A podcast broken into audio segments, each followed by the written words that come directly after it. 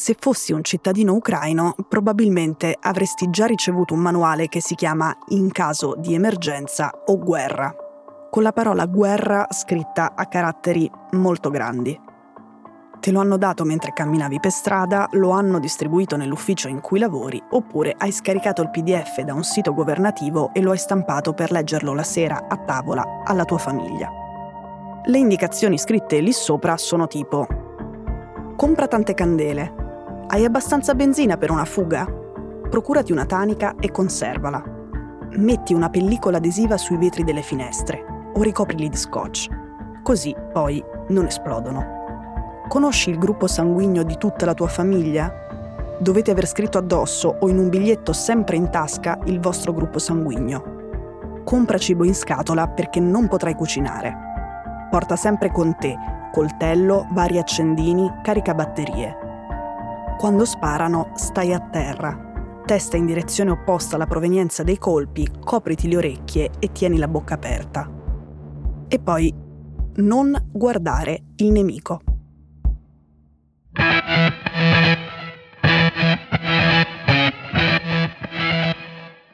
Sono Cecilia Sala e questo è Stories, un podcast di Cora Media che vi racconta una storia dal mondo ogni giorno.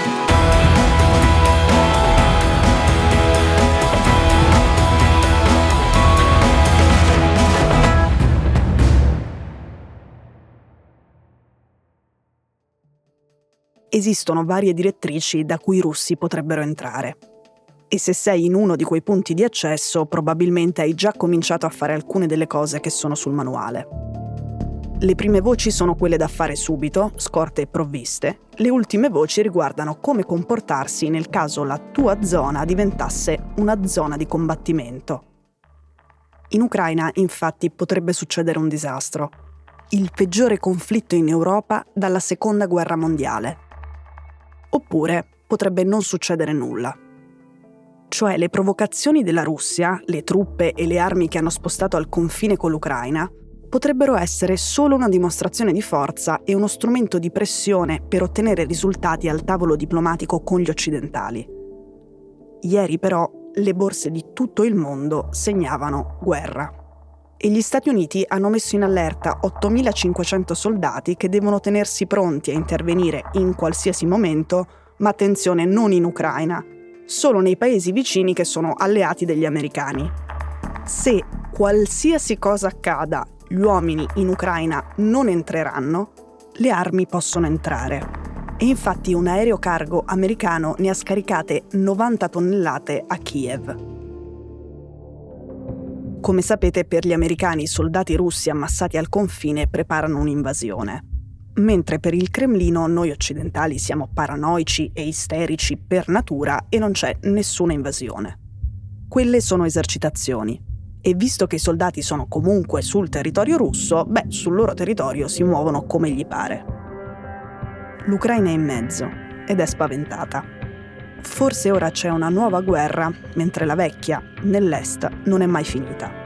Certo c'è stato un cessate il fuoco nel 2015. È finito il peggio, ma ancora adesso tutte le settimane la TV ucraina racconta le storie di soldati che muoiono in quelle trincee.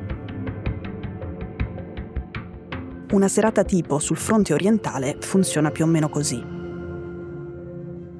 Sono le 8 di sera e il capitano Branitsky sta facendo un pattugliamento sente il fuoco di una mitragliatrice.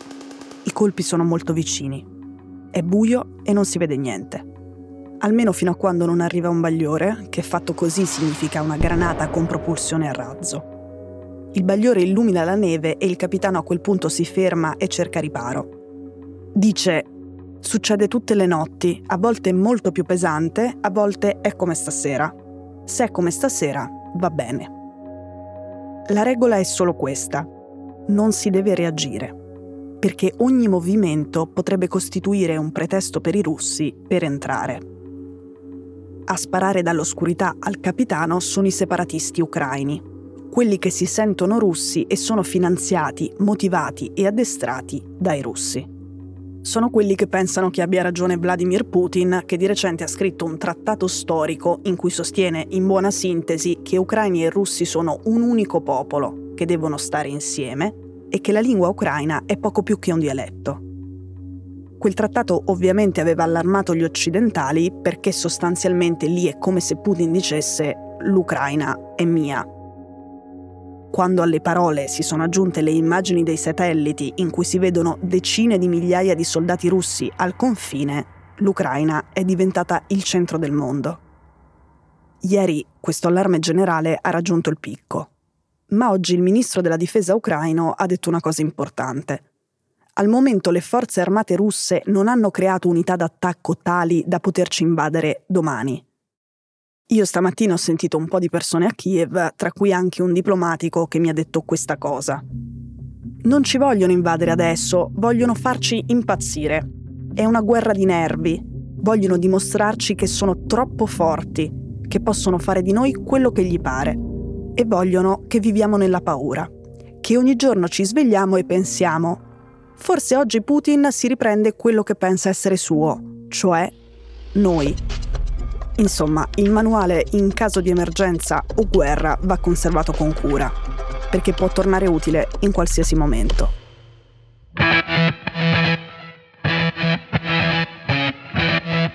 Stories è un podcast di Cecilia Sala prodotto da Cora Media. La cura editoriale è di Francesca Milano. L'advisor è Pablo Trincia. La producer è Monica De Benedictis. Il sound designer è Daniele Marinello. La sigla e la supervisione del suono e della musica sono di Luca Micheli.